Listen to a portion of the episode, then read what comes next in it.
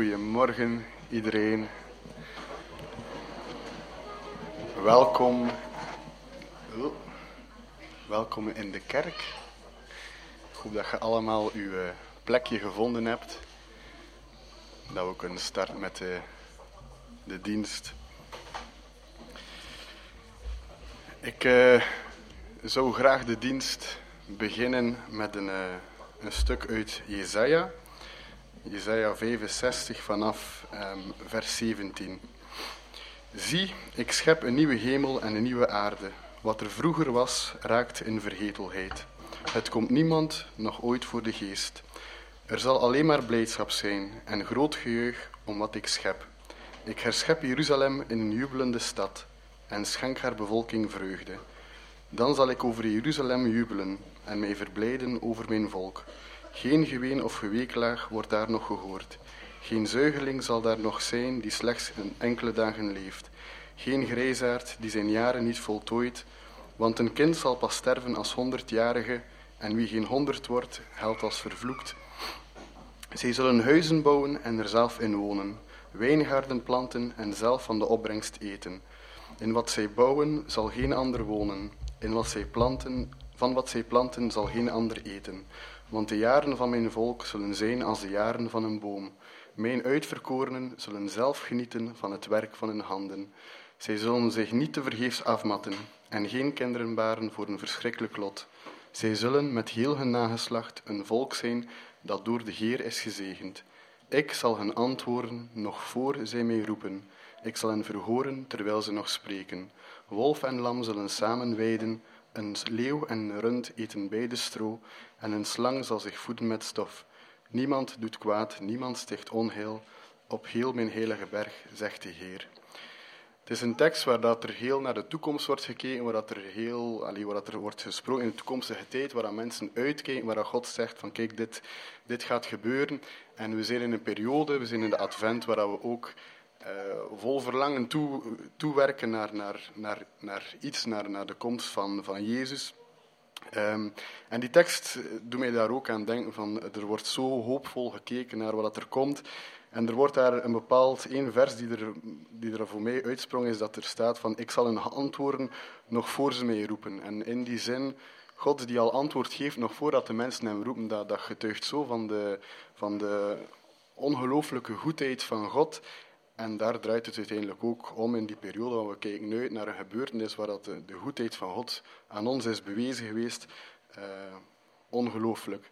Nu, in de, in de advent kijken we, wordt er uitgekeken naar de fysieke komst van, van Jezus, Jezus die geboren wordt. Um, maar ik las in een, in een tekst deze week, en dat was, vond ik wel frappant, stond er van oké, we kijken nu naar dat, naar dat fysieke, uh, de wederkomst van Jezus ook. Maar dat de vraag wordt gesteld van ja, we kijken nu naar Jezus komt aan op de aarde om zo te zeggen.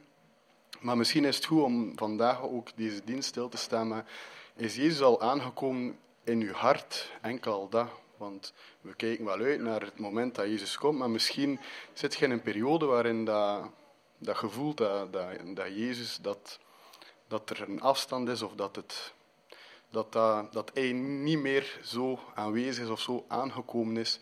Dus de vraag dat we ons kunnen stellen deze morgen van, is Jezus of op welke manier is Jezus op dit moment nog aangekomen of aanwezig um, in uw hart? Misschien zijt hier deze morgen en zijn er zorgen op u en het is een moment om deze dienst daar ook misschien bij stil te staan. Want Jezaja spreekt niet alleen um, over een, de komst, maar hij spreekt ook over bekering, over nadenken.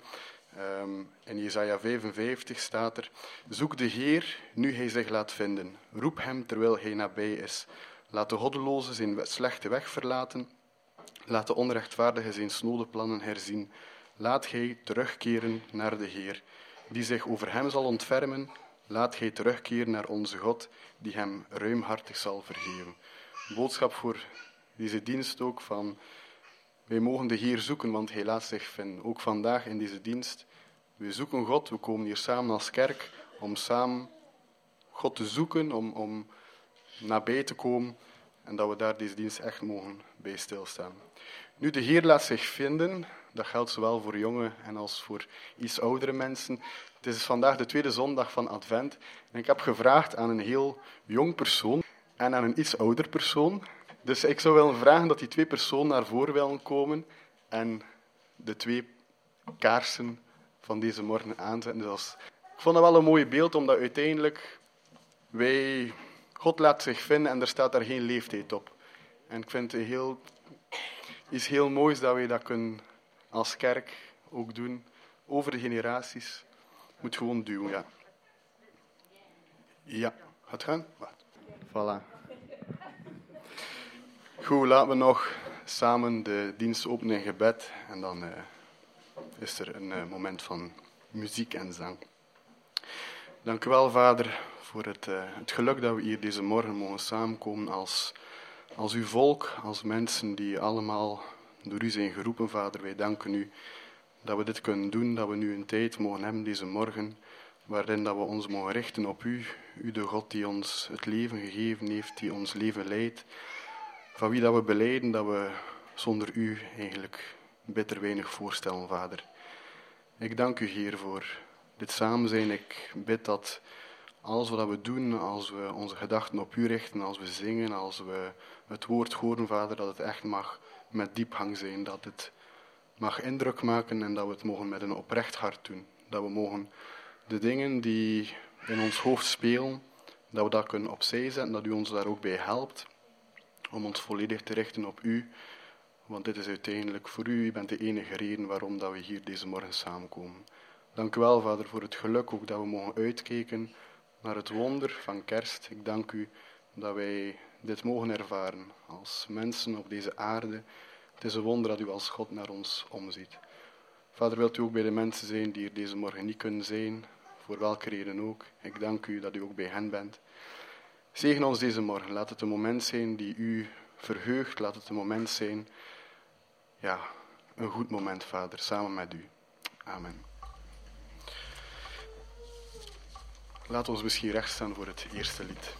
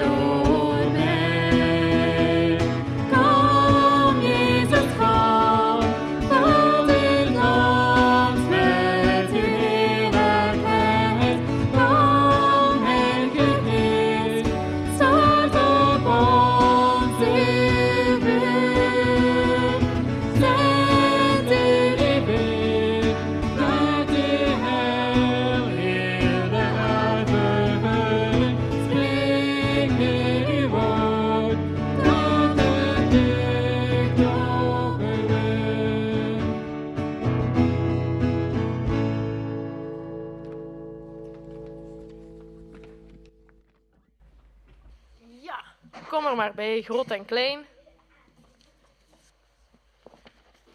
Zo, kinderen. Wie weet nog wat advent is? Ja, we tellen af tot het kerst is. We wachten op de komst van Jezus. Jezus was de zoon van God, ja. Maar Jezus had ook een papa, een vader hier op aarde. En wie was dat? Jozef, ja. En zoals dat wij nu wachten tot het kerst is, zo was Jozef ook aan het wachten tot Jezus geboren ging worden. En ik ga een verhaal voorlezen over Jozef die aan het wachten is. En ik ga mij op de grond zetten bij jullie. Luister goed. Jezus wacht op, uh, Jozef wacht op de komst van Jezus. Hé, hey, Jozef, ga niet zo dicht bij die rand staan. Kijk uit, man, straks sukkel je naar beneden. Jozef hoort zijn buurman, die ook timmerman is, roepen. Hij doet snel een stapje achteruit, een plank in zijn handen. Zijn buurman heeft gelijk.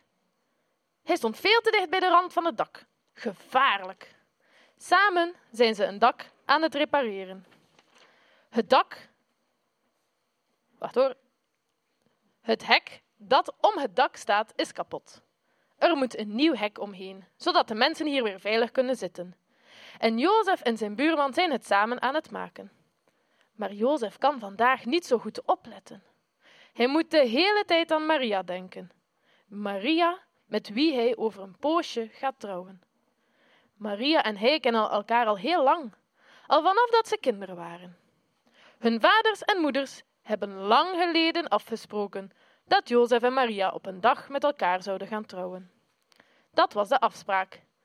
En een afspraak, daar moet je je aan houden. Maar nu heeft Jozef iets gehoord waar hij van geschrokken is. Maria krijgt een baby. Een baby! Nu al! Jozef en Maria zijn nog niet getrouwd. Ze wonen nog niet eens bij elkaar. En Jozef is niet de vader van de baby. Dat weet hij heel zeker. Maar hoe kan het dan dat Maria een kindje verwacht? Jozef snapt er niks van. Hij kan er s'nachts niet van slapen. En als hij overdag aan het werk is als timmerman, maakt hij de ene fout na de andere.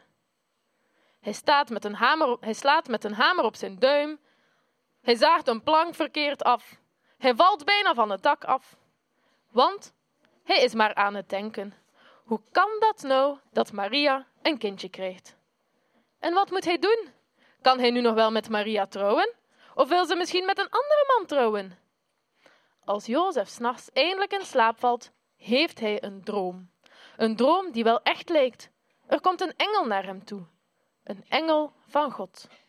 Jozef heeft nog nooit een engel gezien, maar hij weet meteen: dit moet een engel zijn. Jozef, zegt de engel. Jozef uit de familie van David. Luister, God weet dat je geschrokken bent, maar je kunt rustig met Maria trouwen. Het kind dat ze verwacht, komt van God. De geest van God heeft ervoor gezorgd dat Maria een baby krijgt, een zoon. Maria en jij moeten samen voor hem zorgen. Je moet hem zijn naam geven. Jezus. God redt betekent dat. Want Jezus zal zijn volk redden. Hij gaat ervoor zorgen dat het weer goed komt tussen God en de mensen. Jozef knippert verbaasd met zijn ogen. Wat? zegt hij. God wilde dat dit zou gebeuren? Ja, God wilde dat dit zou gebeuren, zegt de engel. En je kent de boeken van de profeten, toch? Jezaja heeft het lang geleden al gezegd. Een jonge vrouw die nog niet getrouwd is, zal een baby krijgen, zei Jezaja. Ze zal een zoon krijgen. Het kind zal Immanuel heten. Dat betekent God is bij ons. Jozef schrikt wakker. De engel is weg. Maar Jozef weet dat, het niet zomaar een, dat hij niet zomaar een droom heeft gehad. Hij heeft echt een engel ontmoet. Hij wacht tot het licht wordt en dan gaat hij zo snel als hij kan naar Maria toe. Hij pakt haar hand. Maria, zegt hij, laten we trouwen. Zo snel mogelijk. God wil dat ik voor jou en je kind zal zorgen. Oh ja, en weet je hoe we hem moeten noemen? Hoe moeten we hem noemen? Jezus. God redt betekent dat. Mooie naam toch? Hele mooie naam, zegt Maria blij. En ik wil graag met jou trouwen, Jozef. Ik ook met jou, zegt Jozef. Ik kan niet wachten tot de baby er is. Wie weet er nog welk beroep Jozef heeft? Timmerman. Ik heb hier mijn koffer met al mijn gereedschap meegebracht voor de timmerman die aan het wachten is op de baby. We gaan een kijken of jullie weten wat ik allemaal mee heb. Ja, speelgoed, ja. Wie weet er wat dit is? Roep het maar. Een, een hamer? Ja, een hamer van een brandweer. Het is meer een bijl dan een hamer. Want dit is een... Een hamer. Een klauwhamer om specifiek te zijn. En wie weet er wat dit is? Een tang? Nee, het is geen tang. Uh, ja, Tarek, een koevoet. Ah, ik heb hier nog grief hoor. Uh, wat, wat, wat is dat? Ik weet niet wat de naam is, maar waarvoor dient het? Voor de dokter. Voor de dokter, ja. En wat doet de dokter daarmee? Voor de Op jouw been zo.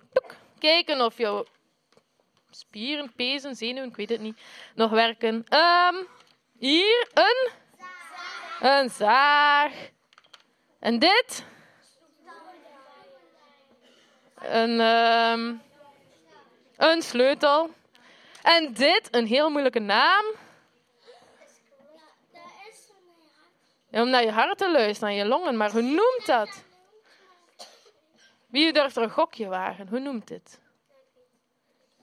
Een st, st een stront. nee, een stethoscoop. Oké, allemaal grief.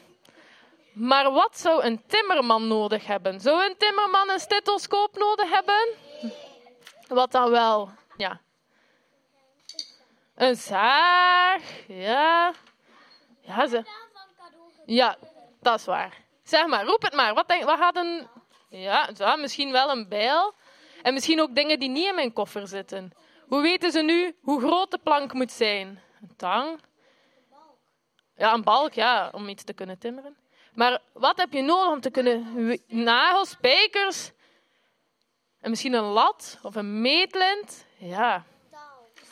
Dat heeft een timmerman allemaal nodig. En het is een nieuwe maand. En ook een nieuw lied van de maand. En het liedje heet Onmeetbaar. En zelfs met dat meetlint van de timmerman, van Jozef, kunnen we niet meten hoe groot God is, hoe groot zijn liefde is. En dat liedje dat begint met een stukje dat we moeten fluiten. Wie van jullie kan er al fluiten? Laat maar een keer horen. Amai, zoveel vogeltjes hier. Ik ga het een keer voorfluiten hoe het stukje gaat. En dan mag iedereen proberen mee te doen. Oké.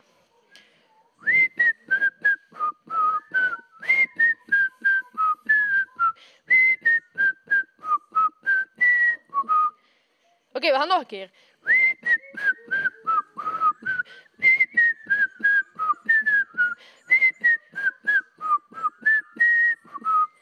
Volwassenen jullie ook, hè?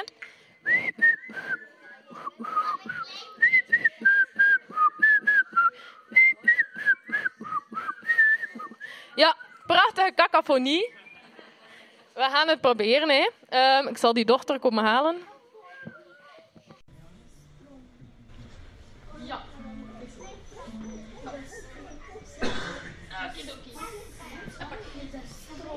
Sta maar recht. Want dit is met dansen.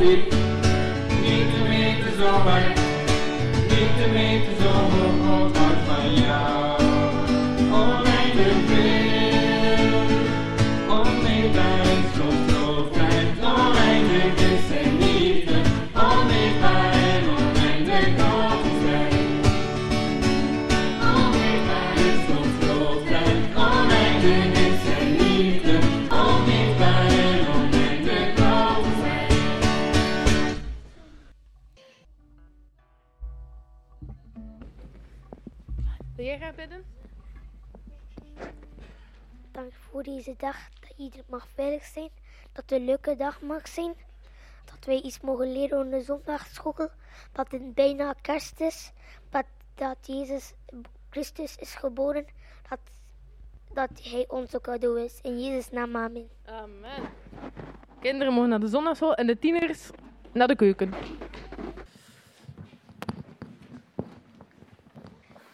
Zo, goedemorgen. Inderdaad, Jezus verdient alle glorie. Maar wat betekent dat nu? En ik moest eh, een tijdje geleden, in mijn stille tijd, was ik aan het lezen in Matthäus 22. En ik ga daar één vers uithalen, Matthäus 22. Want ik denk wat ik ga spreken ook een beetje al gezegd is, namelijk we hebben al gezingen, schijnt met uw licht in mijn hart dat ik u zien zal. Of zoals eh Niek zei vanmorgen al, van God zoekt de mens. God laat zich vinden. En inderdaad, Jezus verdient alle glorie. En als we Matthäus 22 lezen, vers 37, zegt Jezus daar tegen ons, tegen de Farizeërs, tegen alle mensen die de Bijbel lezen, u zult de Heere uw God liefhebben met heel uw hart, met heel uw ziel en met heel uw verstand.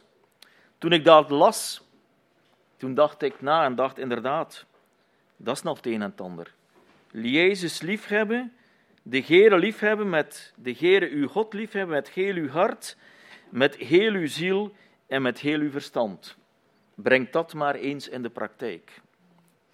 Uh, maar misschien ga ik eerst de zegen vragen. Vader, we danken u, Heer, dat u inderdaad een God bent.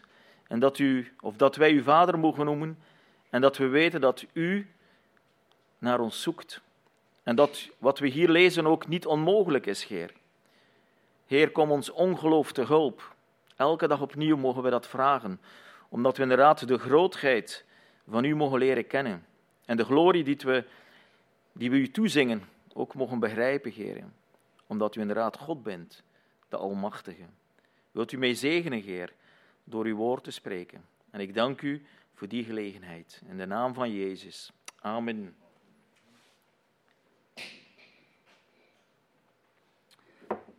Toen ik daarover nadacht van, u zult de Heer uw God liefhebben met heel uw hart, met heel uw ziel en met heel uw verstand, dacht ik, hoe doe ik dat? En wat bedoelde hij Jezus daarmee? Waarom vroegen de fariseërs, wat is het grootste gebod? Want ergens was dat ook de vraag van de, van de fariseërs van, ja, hoe kan ik nu God behagen? En dat is ergens, denk ik, dat wij allemaal wel ergens willen doen. We willen ergens God behagen. We willen toch ergens gehoorzamen. We willen toch ergens heilig leven.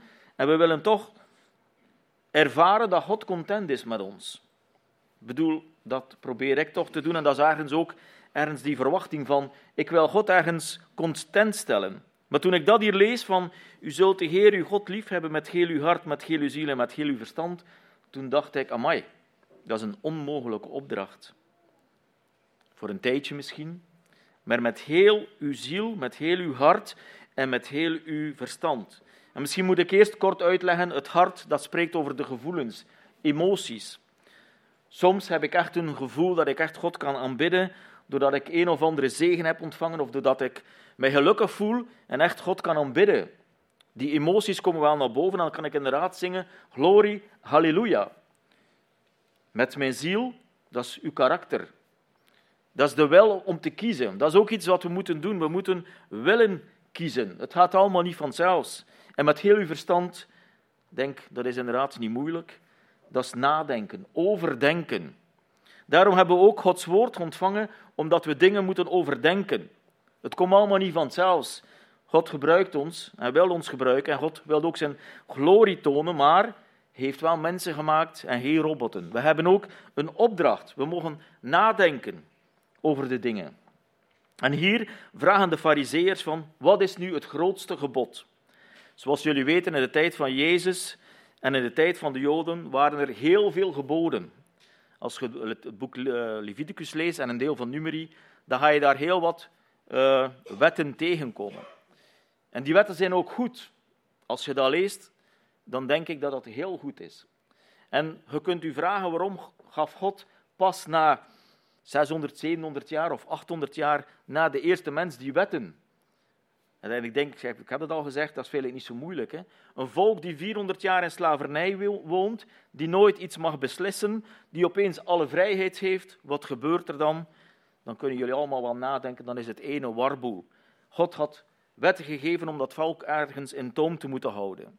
Daar waren die wetten. Alleen hebben de Joden, in plaats van Jezus met heel hun ziel en met heel hun hart en met heel hun verstand lief te hebben, geprobeerd die wetten te onderhouden en die wetten heiliger te maken dan wat Jezus in feite bedoelde of God bedoelde. Maar toch, die vraag kwam mij, hield mij bezig van hoe ga ik dat nu doen? Wat wilt Jezus nu van mij? En de eerste vraag die ik me stelde, ik heb hier ook drie vragen, ik ben een beetje Thomas aan het nadoen, dus Thomas, ziet daar nog dingen van u leren. Hè? Ik heb hier ook namelijk drie vragen. Namelijk, waarom moeten wij in feite God lief hebben? Waarom? We hebben het ook al een paar keer gezongen.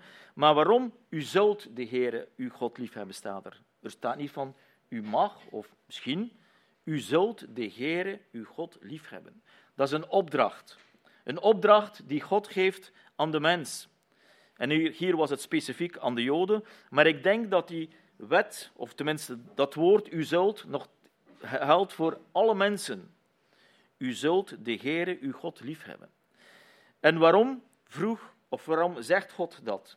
Omdat we inderdaad een deel zijn van de schepping. En ik wil daarvoor Handelingen 17 opslaan. Handelingen 17.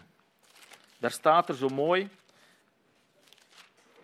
in vers 24. Ik ga vers 24 en vers 28 voorlezen. Daar spreekt Paulus over de God die de wereld gemaakt heeft en al wat erin is. Deze die een Heer is van de hemel en van de aarde. Dat is een eerste. Waarom moeten we God aanbidden? Omdat God de wereld heeft gemaakt en alles wat daarin is. Met andere woorden, er is geen andere God, Hij is de Almachtige. Wij maken deel uit van die wereld en God heeft dat alles gemaakt. En daarom is het ook nodig dat we die dingen overdenken, dat we ons verstand gebruiken en leren zien wat dat betekent. En een tweede, in vers 28, en dat is misschien wel nog het mooiste, want in Hem leven wij, bewegen wij, bewegen wij ons en bestaan wij. Met andere woorden, we zouden niet bestaan zonder God. We hebben een leven gekregen, wij bewegen, we bestaan omdat God bestaat. Daarom, zegt God, zult u mij aanbidden. Of zult u mij dienen, of zult u mij liefhebben. Daarom alleen. En dat die twee versen al moeten ons tot nadenken maken. En ook al ons nederig maken van inderdaad, er is een God. Wij hebben alle voorrechten, we mogen leven, we mogen bewegen in deze wereld, we genieten van deze wereld, we bestaan door God. Is het dan niet normaal dat wij Hem eren? Dat we Hem erkennen. Dat we Zijn bestaan erkennen, want we erkennen ook onszelf. We zijn er ons bewust van dat wij bestaan. We zijn een deel van die schepping en juist die schepping heeft God gemaakt. En dat is de eerste vraag. Waarom moet ik God lief hebben? Omdat ik dankbaar ben dat er één God is. Het ontstaan van de wereld, zoals de, de, of de wetenschap wilt uh, doen geloven, namelijk door evolutie, dat kan niet. Dat bestaat niet. Het is God, en dat is misschien ook wel moeilijk om dat allemaal soms te begrijpen. Daarom mogen wij ook onze twijfels bij God brengen van hoe zit dat allemaal. Er zijn ook dingen die wij zeker niet zullen begrijpen, want God schrijft in zijn woord, de geopenbaarde dingen zijn voor de mens en de niet geopenbaarde zijn voor God. Wij hoeven niet alles te weten, wij kunnen niet alles te weten, maar we hebben wel hetgeen wat we weten, de dingen die we door God geopenbaard worden in de Bijbel, dat mogen we tot ons nemen. Daarom, de eerste ding die, waarom we God moeten liefhebben is, we zijn een deel van die schepping. We zijn gevormd en gemaakt door God. Hij komt alle eer toe. En dat alleen heeft ons al een, ja, een reden om Hem dankbaar te zijn. Om, zoals we vanmorgen uh, God aanbidden, omdat we inderdaad mogen leven. Omdat Hij gewoon God is. En misschien gaat het niet altijd even goed in ons leven, maar Hij is God. We kunnen daar met ons beperkt verstand niet echt bij. Niet echt bij. Maar Hij is wel God. De God die de hemel en de aarde heeft gemaakt. En een tweede vraag is, hoe doen we dat? Hoe gaan we nu God liefhebben? Iets die onzichtbaar is, iets die ook ontastbaar is. En soms voelen we wel misschien een keer God, of krijgen we een zegening, of krijgen we een bemoediging. Maar toch, God is onzichtbaar. Het is niet als een persoon van wie we houden dat we kunnen vastnemen. God is toch onzichtbaar. Misschien hebben jullie andere ervaringen, maar voor mij blijft God ergens onzichtbaar, ontastbaar. Natuurlijk weten we dat Jezus het beeld is van de onzichtbare God. Maar ook Jezus heb ik persoonlijk nog nooit echt gezien. Ik heb wel de, uh, zijn, zijn uh, levenswijze, zijn biografie kunnen lezen in de Bijbel, maar toch, soms is dat allemaal zo ver, zo moeilijk, zo ja, ontastbaar en onzichtbaar. En toch zegt God, zult u mij lief hebben. Om de mens van hem te laten houden. Hoe heeft hij dat gedaan? Hoe heeft hij dat gedaan? In het begin was er inderdaad de schepping. Maar ik denk dat God, en ik denk dat Nick dat zo mooi heeft gezegd, God komt naar ons toe. Als God het mogelijk maakt, zegt dat wij hem moeten liefhebben, dan komt God ons tegemoet. En als we denken van, uh, in het Oude Testament van Abraham, van Jacob en van al die andere godsmannen, van Mozes, dan zullen we inderdaad weten en zien, als we de Bijbel lezen, God kwam die mensen tegemoet. Denk maar aan Abraham, plots was hij daar. En hij zei, Abraham, ga uit, uh, hij heeft een opdracht, ga uit het land en ik zal u naar een ander land wijzen.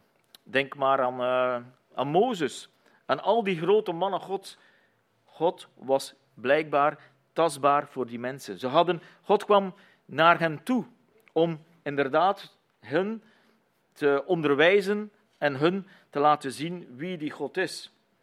En Mozes schrijft daar mooi bij in Exodus 6, vers 6. Dan zult u weten dat ik de Heere uw God ben, die u uitleidt van onder de dwangarbeid van de Egyptenaren. We kennen allemaal het verhaal van Mozes. We weten allemaal wat er gebeurd is. Mozes kon pas weten wie God is, net zoals de Joden, of de, eh, ja, de Joden, namelijk als ze zagen, als ze tastbaar zagen wat God allemaal deed door tekenen en wonderen. Dan pas zult u weten dat ik de Heere uw God ben.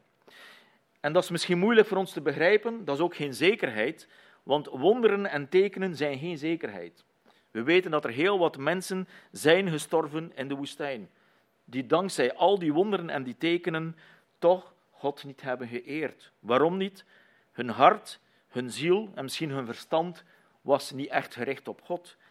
En dat is juist een, een, eh, een oefening voor ons allen, dat wij moeten leren God lief te hebben. Dat is een opdracht die God geeft aan ons. U zult. U zult de Heere uw God lief hebben. En juist die tekenen en die wonderen hebben geopenbaard wie God is. En ik denk uh, dat dat ook weer zoiets is dat we moeten leren proeven wie God is. Ik lees dikwijls in de Bijbel en de psalmen de goedertierendheid van God geproefd. Misschien hebben jullie dat ook al vaak gelezen, maar hebben we al geproefd wie God is? Hebben we dat inderdaad al in ons leven mogen ervaren, dat God goed is, dat Hij ons heeft gezegend, dat Hij ons heeft ons bemoedigd op de een of andere manier. Het zijn dingen die God aan ons wilt geven. En natuurlijk, al die dingen samen, is dan de derde vraag, wie is die God in feite? Want we kunnen inderdaad zeggen, we kunnen God liefhebben, hij is, hij is de maker. We kunnen, ja, hoe doet hij dat? Hij is niet tastbaar, hij is niet zichtbaar, hij komt ons tegemoet. Denk maar aan het kruis, hè. denk maar aan Jezus, hij komt ons tegemoet. En nu, wie is die God in feite? Wie is God? En ik wil daarmee iets lezen uit Psalm 146, vers 5 en 6.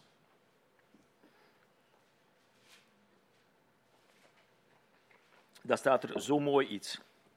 Voor mij is dat zo mooi. En daar staat er: Welzalig is hij die de God van Jacob tot zijn hulp heeft, die zijn verwachting stelt op de Heere zijn God. als je dat zomaar leest, dan ga je zeggen, nou ja, dat is juist, hè, mooi, hè? inderdaad. Als je vertrouwt op God, hè, op de God van Jacob, dan heb je hulp. En dan weet je dat God zegent. Maar er staat iets bijzonders in dat vers. En toen ik dat de eerste keer las, toen moest ik daar ook over nadenken. En zei Jacob. Was Jacob nu een voorbeeld voor ons allen? Jacob, de zoon van Isaac, de bedrieger, die Hans zijn, bijna Hans zijn, niet zijn leven, maar toch heel wat heeft misdaan. Denk maar aan het eerste geboorterecht afgesnoept van zijn eh, broer. De zegen ontfutseld. Als hij dan moest vluchten van zijn familie, werd hij opgevangen door zijn oom Laban. En daar was hij, daar bedrogen ze elkaar om ter meest. Denk maar aan eh, de vrouwen, die Lea en Rachel. Normaal was Rachel bedoeld voor Jacob, maar kreeg hij Lea. En dan uh, onze vriend Jacob was dan ook zo straf dat hij, hè, toen hij de schapen moest goeden, op een wonderlijke manier was het zo dat de schapen met die gevlekte schapen voor Jacob waren en de andere voor, uh, voor Rachel. En het komt er zo op neer dat hij dat zo goed kon kweken, of op een of andere manier, dat er meer, veel meer schapen waren voor uh, Jacob dan voor zijn oom. Met andere woorden, Jacob was een bedrieger. En ik, toen ik dat las, moest ik denken, waarom staat er hier niet, welzalig is hij die de God van Daniel is. Daniel was een rechtschapen man en bij mij weten lezen we niks verkeers van Daniel. Heel weinig. Niks, niet dat ik kan weten. En toch staat er hier Jacob. Dus, en, eh, en misschien is dat ook zo'n beetje in de christenwereld. Heb mensen die vanuit de nature echte aanbidders zijn, die een rechte weg, een rechtschapen weg wandelen, die een hart hebben voor de Heer, die ja, van, van jongs af aan in feite God willen dienen en proberen zijn wil te doen. En dan heb je een andere groep mensen die eerst ja, moeten vechten met Jezus, laat ik het zo zeggen, net zoals Jacob, die in feite van nature niet die drang hebben om goed te doen, die niet zo rechtschapen zijn en misschien graag hun eigen weg willen gaan, die zijn eigen voordeel willen uithalen, die zichzelf belangrijker vinden. Dat zijn twee soorten personen. En toch staat er in de Bijbel: welzalig is hij die de God van Jacob tot zijn hulp heeft. Dat, is ook, dat vormt ons ook een beeld van wie is die God. En ik vind het zo mooi, want het geeft ons een beeld van wie God is. God ziet om naar die godvruchtige man van bij de geboorte, maar God ziet ook om naar die man die in zijn jonge leven bedriegt, steelt. God ziet daar ook naar om. En hij komt hen ook tegemoet. Hij kan ook God dienen met heel zijn hart en met heel zijn ziel. En dat is het zo mooie. Namelijk erkennen wie God is. En als we dat een beetje beginnen te begrijpen, dan gaan we denk ik, en ik spreek dan uit eigen ervaring, God leren liefhebben. Dan zal er in ons hart door de Heilige Geest inderdaad een groeiproces zich voordoen, waarin we inderdaad kunnen zeggen, ik zal de Heere God liefhebben. Met heel uw hart, met heel uw ziel en met heel uw verstand. Dat is misschien nog wel moeilijk, want wat betekent dat? God kent mij. Vandaag zal ik misschien overtuigend zijn, morgen misschien heel wat minder. Maar het leert ons opnieuw, en ik vind het altijd zo belangrijk, dat we weten wie God is. Zoals ik al zo vaak heb gezegd, is het een strenge God als we zonde doen die ons straft en als we nog verder doen de hel, of is het een God van genade? Een God die ons tegemoet komt, een God die zich openbaart, een God die vol van genade is. Daarom was het zo belangrijk in Psalm 146, eh, dit vers dat er staat, de God van Jacob omdat we ons daar een beeld kunnen van vormen. Sommigen van ons zijn allemaal Jacobs. We zijn ook soms, we stelen, stelen is een groot woord, maar misschien wel. We, zijn, we hebben misschien gestolen. We zijn misschien niet altijd oprecht. We zijn, ja, we hebben, ja, noem maar zelf op, we voelen ons wel echt soms Jacobs. Dan mogen we weten, welzalig is hij die de God van Jacob tot zijn hulp heeft. Want God is God. Hij kijkt niet naar de mens, hij is God. Hij kijkt wel naar de mens, maar hij oordeelt die mens niet. Niet in die zin dat die mens niet tot God kan komen. We moeten niet van nature rechtschapen zijn, dat zijn we al niet, maar onze levenswandel kan totaal verschillen met, met onze gebuur, die misschien wel dat verlangen heeft van jongs af aan om wel goed te doen, dat we mogen weten, bij God kunnen we altijd komen. We mogen inderdaad bij God komen. En ik vond dat zo mooi toen ik dat las, dat ik inderdaad zei van inderdaad, God is er voor alle mensen. En hij probeert of hij probeert, hij zal ons vormen. Net zoals hij Jacob heeft gevormd, net zo zal hij ons vormen. En dat heeft ons ook moed. We, mogen, we moeten niet opgeven. We moeten inderdaad uitzien. En dan staat er tot zijn hulp geeft. En dat vind ik altijd zo mooi. Tot zijn hulp geeft. Met andere woorden, vragen we. Vragen we God om hulp. En ik, uh, ik nu ben, uh, thuis ben, heb ik natuurlijk ook wat meer tijd om te bidden en te lezen. En inderdaad, daar staat er ook zo mooi van, wij hebben niks omdat we niet bidden. En ik, inderdaad mensen, we hebben niks omdat we niet bidden. Ofwel zijn wij verkeerd, ofwel is de Bijbel en God verkeerd. Maar ik denk, als we eerlijk zijn, dat wij verkeerd zijn. Hoe vaak bidden we? Hoe vaak verwachten we? Hoe vaak ja, leren we God kennen? En juist door die ervaringen zullen we kunnen zeggen: Ik zal de Heere God lief hebben. Met heel mijn hart, met heel mijn ziel en met heel mijn verstand. We moeten God gaan zoeken. Dat is een geestelijke oefening. En uh, ik ga dat hier voorlezen, ik heb dat hier ergens gevonden. En ik vind het zo mooi.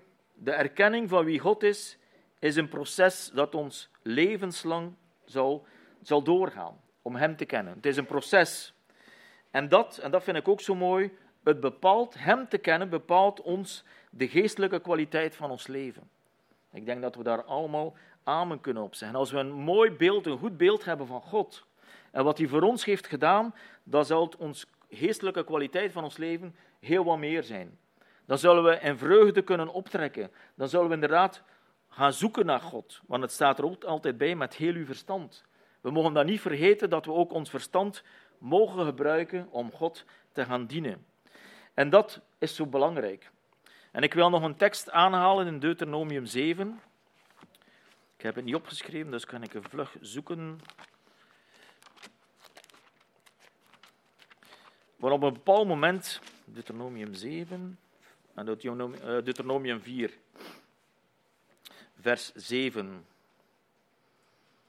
Dat zei Mozes tegen God, of tegen de mensen, tegen Israël. Want welk groot volk is er waar de goden zo dichtbij zijn als de Heere, onze God, als bij ons, altijd als wij tot hem roepen. Want welk groot volk is er waar de goden zo dichtbij zijn als de Heere, onze God, bij ons is, altijd als wij tot hem roepen. Ik vind dat een prachtige tekst, omdat het op een bepaald moment komt Mozes inderdaad tot het volk en zegt, je hebt nu gezien wat we hier hebben meegemaakt. Door de, de tien plagen, door de, door de zee, door de woestijn, 40 jaar. Dat moet ons nadenken, tot nadenken zetten. Dan moeten we met ons verstand gaan nadenken en zeggen inderdaad, al die zegeningen die wij hier hebben meegemaakt, God is bij ons. Altijd als wij tot hem roepen, durft Mozes nog te bidden. En inderdaad, ik hoop dat we dat ook mogen ervaren, dat God altijd bij ons is als wij tot hem roepen. En dat is misschien een beetje moeilijk, want het is niet altijd zo. Maar toch mogen wij tot hem roepen. Toch mogen wij deel hebben aan God. En als we, misschien kennen we hem van, als we verdriet hebben, dat hij ons troost. Als we in moeilijkheden zitten, als we raad nodig hebben, dat hij een raadgever is. Als we zwak zijn, dat we dan krachtig mogen zijn. Maar vooral, en dat misschien kennen we nog het best van al, hopelijk, dat zou moeten zijn, dat Jezus de Verlosser is. Dat hij onze zonde vergeeft en dat wij, ondanks onze Jacob die in ons is, weten wij mogen altijd bij God komen, want Hij heeft onze zonden vergeven. Hij is een God die vergeeft, die veelvuldig vergeeft en die ons leert. Misschien kennen we die God. En ik hoop dat we daardoor, de, door juist meer van die ervaringen van God te kennen, dat we een meer verlangen hebben om Hem te gaan dienen. En uh, ik las hier ook iets van, uh, in een boekje van een, van een zendingsboekje in de, in de China Island Mission stond er daar een tekst als een zendingshuis in China. En daar stond er namelijk die tekst. De zon stond stil, het ijzer dreef. Deze God is onze God voor eeuwig. En ik vond het inderdaad zo mooi, want we moeten het ons inprenten, mensen, dat God werkelijk bestaat. Misschien komen we naar de kerk, misschien doen we onze plichten, maar hebben we werkelijk een relatie. Beseffen we dat inderdaad God God is. Dat hij inderdaad de zon deed stilstaan bij Joshua dat hij inderdaad het ijzer dreef van eh, de knecht van eh, Elisa. Deze God, Deze God is onze God voor eeuwig. Een eeuwig God. En daarom hebben we ook de Bijbel gekregen. Onze ziel, onze emoties, dat, dat is op en af. Als we eerlijk zijn, vandaag staan we te roepen halleluja. We hebben zo prachtig uh, liederen gezongen en we voelen ons daar gelukkig bij, maar morgen zitten we misschien al heel negatief. Ik denk zelfs bij, uh, toen ik in, in de kliniek lag bij de operatie, de dag daarna voelde ik me heel zwak. Dan had ik helemaal geen zin om God te aanbidden. Dan zat ik, om eerlijk te zijn, mezelf een beetje te beklagen. Dat ik ja, kasseer in mijn hoofd en dat is hier en dat is hier. Ik zat mezelf te beklagen. Dus mijn emoties, ik kan daar niet op vertrouwen. Absoluut niet. En mijn ziel, of uw ziel, uw karakter, het willen kiezen, dat is iets anders. Ziel en verstand, dat hangt dicht bij elkaar. Want met uw verstand denk je na en met uw ziel, zoals dat staat, doe je dingen. We kunnen kiezen voor God. We kunnen kiezen. En dat is een keuze die wij persoonlijk moeten maken. Natuurlijk, we hebben ons zelf te onderzoeken. En toen ik, zoals ik aanhaalde, die tekst las, toen was ik inderdaad ten eerste bewogen. Bewogen dat God zomaar zichzelf openbaart voor ons alle mensen. En dat Hij ons het goede wilt geven. En dan komt er van mij, van mijn kant uit, van wat doe ik voor God? Wat is mijn leven? Wat is mijn leven met God? Onszelf onderzoeken, dat is in feite de opdracht. We krijgen een opdracht van God om een heilig leven te leiden. Wat dat ook mag inhouden. Ik hoop daar ook nog een keer misschien over uh, te spreken, want dat is ook belangrijk. Het is niet allemaal genade. Het is genade. Daar ben ik van overtuigd. Het is genade. Want hier sta ik, omdat ik genade heb gevonden in Gods ogen. En ik durf hier te staan omdat, en zijn woord te spreken, omdat ik weet dat God mij ziet in Jezus Christus. Dat ik weet dat ik net zoals Jacob ben, geen perfect iemand, maar een zondaar die regelmatig zondigt. En soms ook geen overwinning heeft op zonde. Maar toch, ondanks alles, gebruikt mij God. Uh, gebruikt God mij. En dat, daarin sta ik vast. Dus onszelf onderzoeken. En hoe doen we dat? Ik moet eerlijk zeggen, enkel door te lezen, te bidden en God te gaan zoeken. In zijn woord staat er, zoekt mij. En ik zal u, uh, zoekt eerst het koninkrijk van God en al de rest zal u gegeven worden. Mensen zoeken we nog. Misschien zijn we op een bepaald moment gaan twijfelen aan de waarheid van de Bijbel. Als ik eerlijk ben, ik heb het ook al zo vaak gezegd. Soms twijfel ik. Soms heb ik ook momenten van ongeloof. Dan moet ik dat beleiden en dan moet ik weer de Bijbel gaan lezen. Misschien twijfel je aan jezelf omdat je zo weinig vrucht ziet in je leven. Omdat je denkt, ja, die die daar van voren staan, die kan het fantastisch goed zeggen. En ik zit hier op mijn stoel. Teleurgesteld zijn in jezelf. Soms ben ik ook wel echt teleurgesteld in mezelf. Misschien moet ik wel vriendelijker zijn. Misschien wat meer discipline in mijn leven. Een voorbeeld zijn, die niet altijd lukt. Maar het zijn allemaal dingen. Of we zijn misschien wel ontgoocheld. In de christelijke gemeenschap. Wij die onszelf een grote familie noemen. Die ons broeders en zusters noemen. Hoe vaak zijn we bewogen naar de ander toe? Als we eerlijk zijn, soms weinig. We zijn ook soms weinig dankbaar. En we willen ook erkenning in ons leven. Bewogen zijn naar de ander toe, we kunnen dat wel zeggen. Maar echt bewogen zijn, een keer een telefoontje nemen en een keer bellen naar iemand die ziek is. En ik doe dat ook voor mezelf, ik kijk ook naar mezelf. Dat is toch iets, ja, dat ligt niet zo in ons. Toch noemen we ons broers en zusters. Toch zegt God dat we elkaar moeten liefhebben. Want het tweede gebod, maar ik heb daar nu geen tijd voor, staat er. U zult uw naaste lief hebben als uzelf. Ik zal maar eerst het eerste beginnen, het tweede begint dan een keer te doen. U de naaste lief hebben als uzelf. Dus met andere woorden, het is soms niet altijd gemakkelijk. Maar het gaat niet om dat gemakkelijk, het gaat erom dat ik wil u benadrukken dat we inderdaad die opdracht krijgen van u zult de Heere, uw God, lief hebben. U zult. En dat moeten we iets voor doen. Dat gaat niet vanzelfs. We hebben de eerste hier de Bijbel gekregen om erin te gaan lezen. En juist doordat we rijpen, doordat we een groeiproces krijgen en doordat we mogen groeien door de Heilige Geest en het woord lezen, gaan we meer van God ontvangen. Daar ben ik van overtuigd, want daarvoor wil ik ook getuigen. Dankzij de genade van God en de goedertierenheid van God heb ik al veel mogen leren. heb ik ook een beter inzicht van wie God is en wat God van mij verwacht. En ik ben daar dankbaar voor. Het is een groeiproces.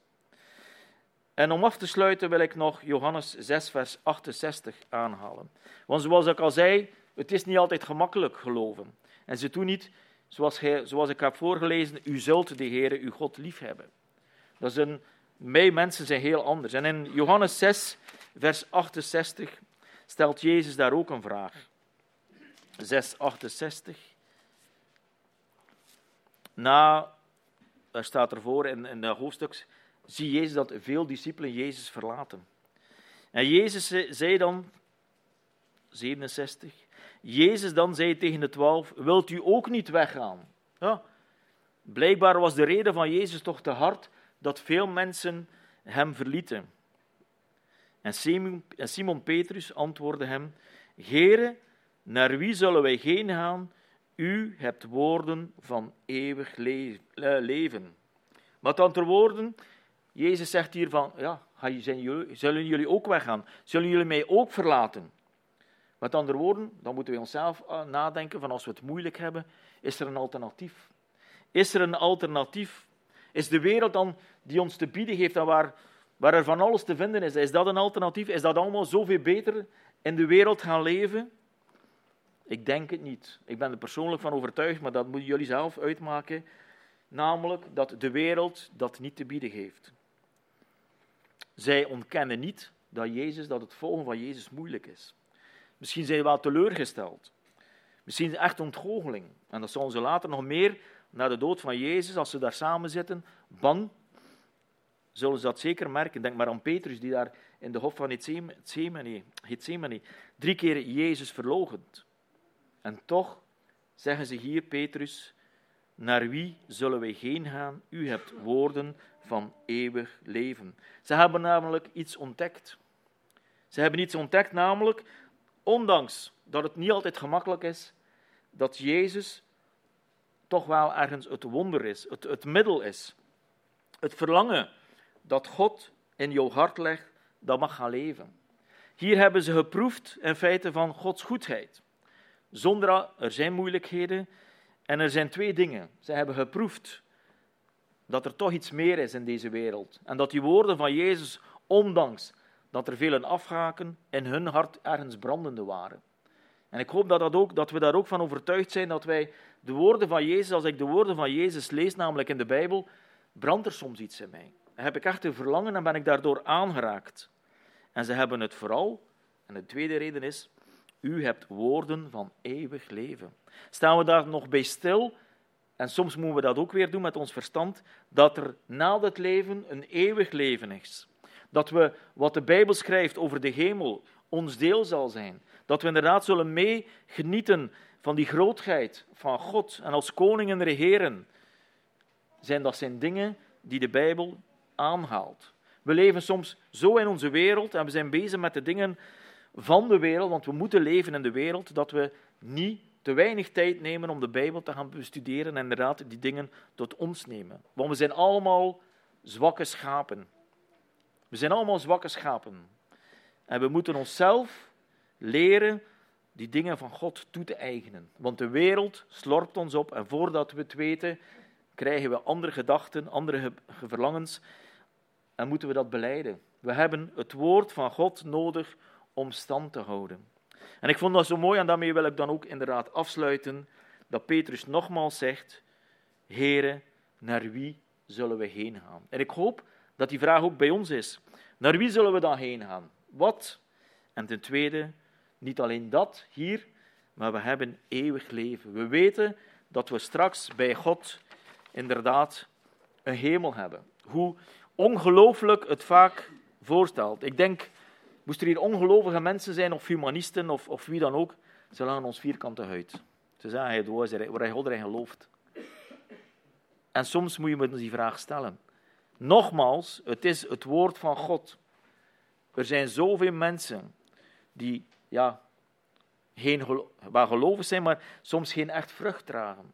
Of zo weinig vreugde kennen in hun christen zijn.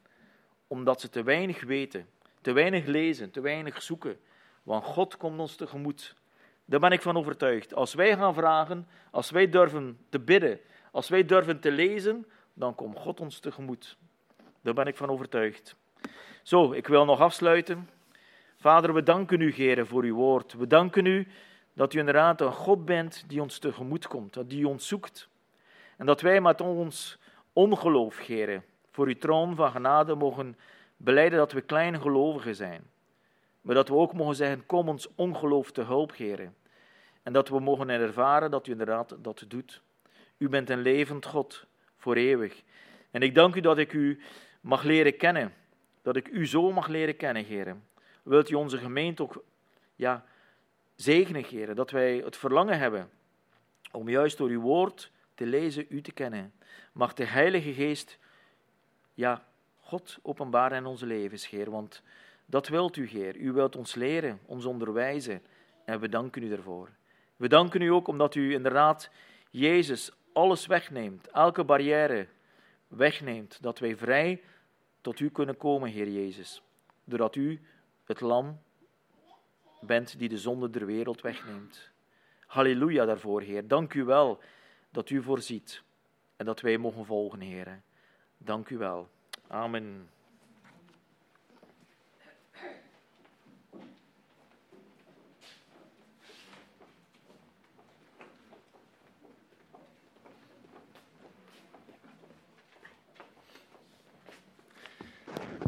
Vooraleer dat we naar het eh, laatste lied gaan, eh, is het misschien goed om nog samen een tijd te nemen van, eh, van gebed. Ik wil nog keer terugkomen op hetgeen eh, van het begin van de dienst. Van, we zitten in Advent, we kijken uit naar de fysieke komst van, van, eh, van Jezus. Maar inderdaad, en het ook aan bij de preek van hoe zit het met de komst van Jezus in ons hart. Is Jezus aangekomen in ons hart? Het is zoals Jan zei, het geloof is, iets, is een proces, dat is dynamisch, dat verandert. Ehm, en misschien is het een periode waarin dat het allemaal wat veraf lijkt, of dat het eh, juist wat moeilijker gaat. En ehm, die vraag van, is Jezus aangekomen in ons hart, in het hart van mensen rondom ons? Ehm, maar wij mogen inderdaad weten dat God altijd met open armen klaar staat als wij God met een oprecht hart zoeken. En dat was ook hetgeen dat Jan zei van, zoeken we de Heer. Ik heb twee teksten om, eh, uit de Bijbel om daarover na te denken. Korte teksten. Het eerste is uit Jesaja. Zoek de Heer nu hij zich laat vinden. Roep hem terwijl hij nabij is. Laat de goddeloze zijn slechte weg verlaten. Laat de onrechtvaardige zijn snode plannen herzien. Laat gij terugkeren naar de Heer, die zich over hem zal ontfermen. Laat gij terugkeren naar onze God, die hem ruimhartig zal vergeven. En het tweede in, uh, in, als voorloper voor het gebed. En wanneer dan mijn volk, het volk dat mij toebehoort, het hoofd buigt, al biddend mijn aanwezigheid zoekt en breekt met zijn kwalijke praktijken, dan zal ik luisteren vanuit de hemel, zijn zonden vergeven en het land genezen. Laat ons daar aandachtig zijn, of indachtig zijn en een moment nemen uh, om te bidden. Iedereen voelt zich vrij, luidop of in stilte. En ik zal dan afsluiten.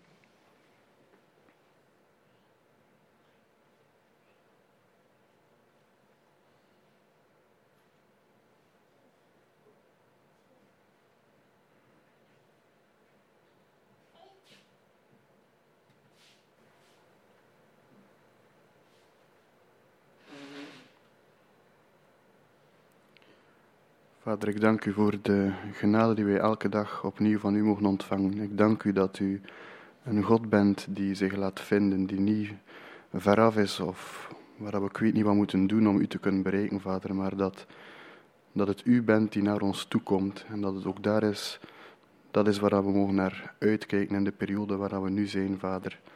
Ik dank u dat we mogen weten dat wat er ook in ons leven speelt, de fouten die we maken, de dingen waarin we tekort schieten, dat u daar bent om ons te vergeven, dat u daar bent om naar ons toe te komen. Dank u wel, Vader, want er is geen enkele andere manier of geen andere methode om dat te kunnen ervaren, die intense liefde en die intense ja, vreugde. Ik dank u dat wij u mogen kennen, dat wij u mogen aanbidden, dat wij u mogen erkennen als onze Vader. Heer, leer ons ook om als als kerk om u in oprechtheid te dienen, om te groeien in die oprechtheid, in die, het, het verstaan van uw stem, Heer, hetgeen wat dat u van ons verlangt, en om ook daaraan te durven toegeven, om dingen in ons leven te mogen veranderen, om meer en meer te lijken op uw Zoon. Ik dank u, Heer, voor het wonderbaarlijke geschenk waar dat we mogen naar uitkijken. Heer, leer het ons om ons dat echt, dat dat niet oppervlakkig mag zijn, dat we het echt intens mogen ervaren. Leer het ons, laat ons voelen, Heer, laat het ons diep beseffen. Amen. Oké, ons laatste lied is een kerstlied. Ik denk dat het de eerste keer is dat we hebben moeten zongen in de kerk. Ehm, dus ja, doen ons best. Ehm, kunnen we recht staan?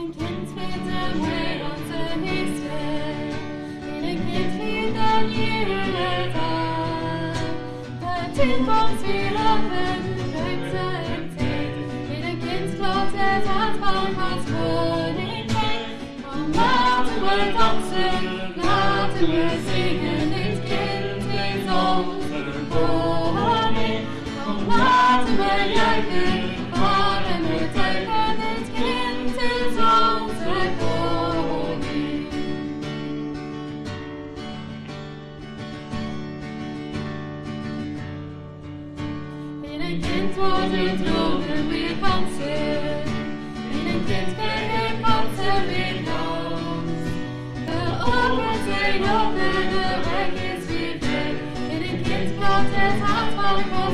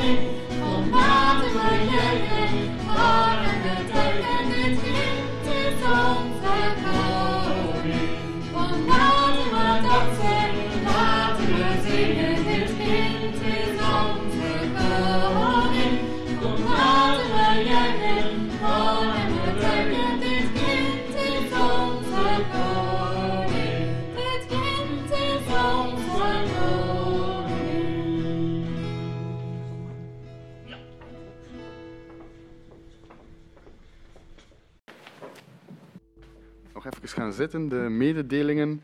Eh, je hebt een eh, groen blaadje gekregen wellicht.